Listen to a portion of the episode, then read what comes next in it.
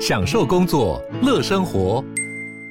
就算不在办公室，也能从容应对线上会议。HP Dragonfly 透过专业的 HP Presence 设计，内建降噪及会议快速键，搭配清晰的 Bang & Olufsen 音效，增强音讯及视讯功能。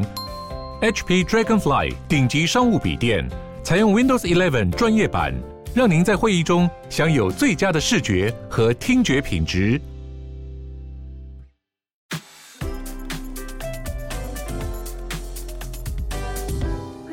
鲨语，带你关注那些有流量却没声量的有趣资讯。用十分钟的零碎时间，一起跟上这个永远跟不上的世界。针对前阵子延上的安德鲁王子性侵案，英国女皇正式做出回应，拒绝支付安德鲁王子所需要支出的法律诉讼费用。安德鲁王子因为被美国检方起诉，在二零零一年的时候性侵未成年少女，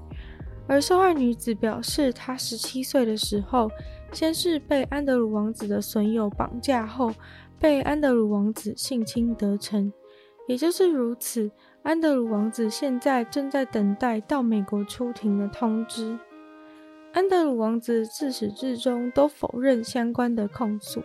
而美国法官现在正在决定这起对王子提出的民事诉讼是否要继续进行。安德鲁王子的律师则说，受害的女子在2009年已经和加害人达成协议，所以不应该再针对此事上法庭。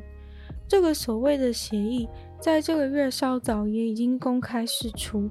里面提到受害女子同意接受一笔五十万美金的赔偿金来解决这起事件，但是承担并支付女子损害的，并不是安德鲁王子，而是王子那位早就被以性侵定罪过的损友。在那个协议当中，女子也同意了不对这起事件任何其他潜在的加害人提出告诉。这潜在的加害人有可能暗示的就是安德鲁王子，不过也没有办法确认。现在有很多猜测说，安德鲁王子很快就会跟那位女子庭外和解，但是也有可靠消息指出，安德鲁王子极力的想要捍卫自己的清白。庭外和解其实是最低调处理这次问题的方法，因为如果真的开始诉讼，大概每次开庭就会占满当天的新闻版面，而这个闹剧上演对英国皇室来说根本就是颜面尽失。但是庭外和解也等于是认罪，实在是有点尴尬。而英英可能会面对的状况，安德鲁王子正打算要快速卖掉他位在瑞士的豪宅。毕竟，女皇妈妈不愿意帮他负担任何费用。最近，关于中国西安内部状况的都市传说排山倒海的遍布网络。因为新的一波疫情爆发，西安直接宣布封城，除了让民众全都措手不及，传出很多不知真假的生存游戏场面以外，对于中国政府的不信任感。开始默默地浮现在市井小民的心中。令人质疑的事情是，疫情发展至今也已经两年了，为什么当一波疫情爆发的时候，处理的方式、配套措施还是跟两年前刚刚爆发的时候一样？从二零二一年十二月二十三号，西安这个拥有一千三百万人的地方就开始进行严格的封锁。封城并不是什么大事，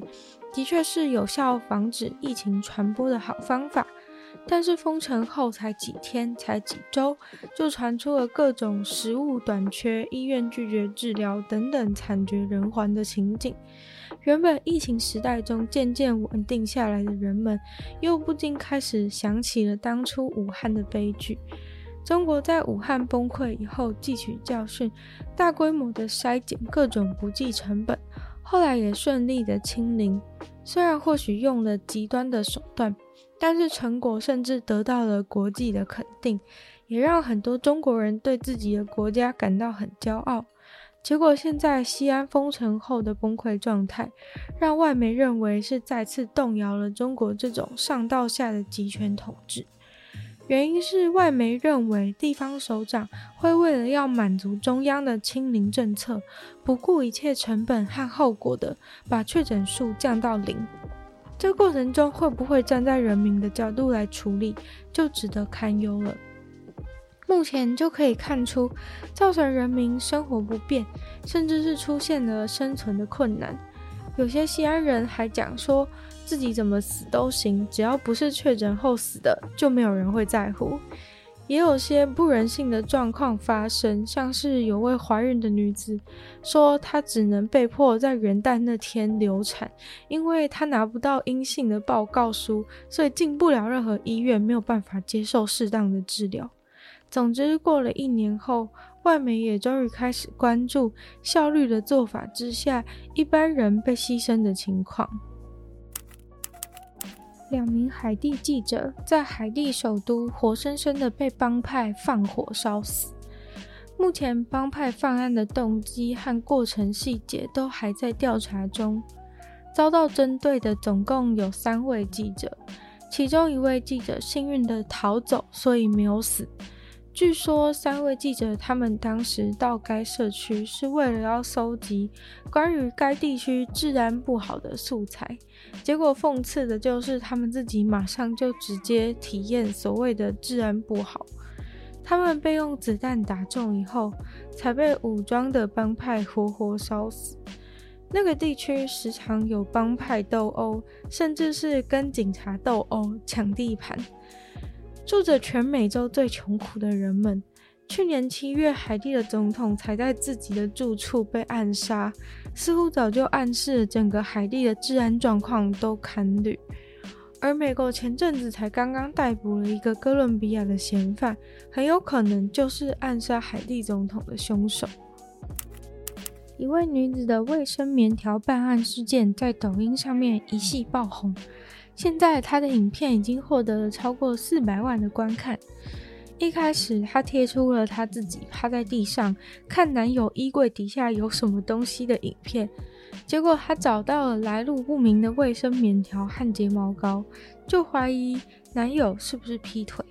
为了查清真相，这位女子就把卫生棉条上面的编号记录下来，写了 email 去给卫生棉条的制造厂商。问他们可不可以告知卫生棉条的制造日期？这位女子的推理逻辑是，因为她觉得这个棉条不是她的，而是其他女生的，所以她想要查清楚卫生棉条制造的日期是不是在他们交往之前。如果是在他们交往之前的话，那很有可能就是前女友之类的人留下的；但如果不是的话，她男友很有可能就是劈腿了。总之，他后来继续在抖音上面跟大家补他查案的进度。他甚至贴出了跟卫生棉条厂商来回的 email 佐证，里面清楚写了棉条的编号，麻烦对方协助查询制造日期。而棉条厂商的客服人员还真的去帮他查出了制造日期，棉条是在二零一九年十二月十一日制造的。事后，棉条厂商也出面证实这些信件都是真的，于是就在抖音上面跟大家揭晓答案，说男友可能是真的劈腿了，因为他们是在那之前就开始交往的。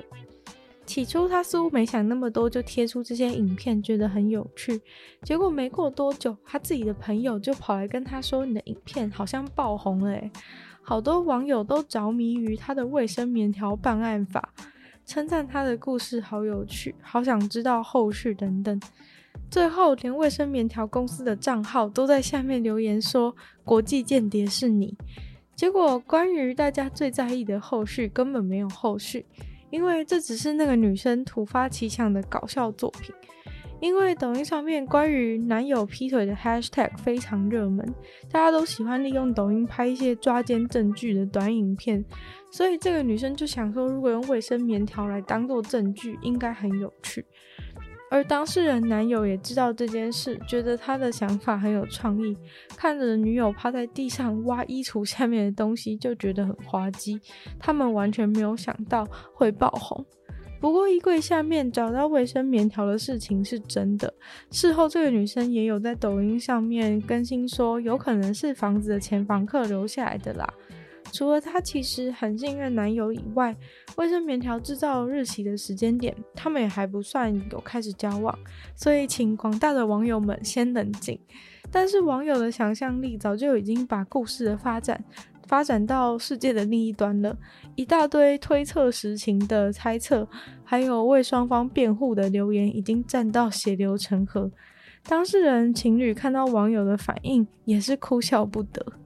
今天的鲨语就到这边结束了。那一样再次感谢订阅赞助的会员，Alex Lee、ZZZ、黑牡丹，还有水染秋生，谢谢你们四位的订阅。那其他有意愿支援就是本节目继续录制的朋友，也非常欢迎在下方的资讯栏找到 Patreon 的赞助链接，里面有不同的会员方案，有不同的福利可以给大家选择，大家可以在里面。参考一下，那一样就是喜欢这个节目的话，也欢迎就是把这节目分享给你所有的朋友。然后呢，可以在 Apple Podcast 帮我留星星，写下你的评论，然后也可以在任何留言区的地方留言给我，我都在回复哦。然后也可以去收听我的另外两个 Podcast，其中一个是女友的纯粹不理性批判，里面有时间更长、有主题性内容的。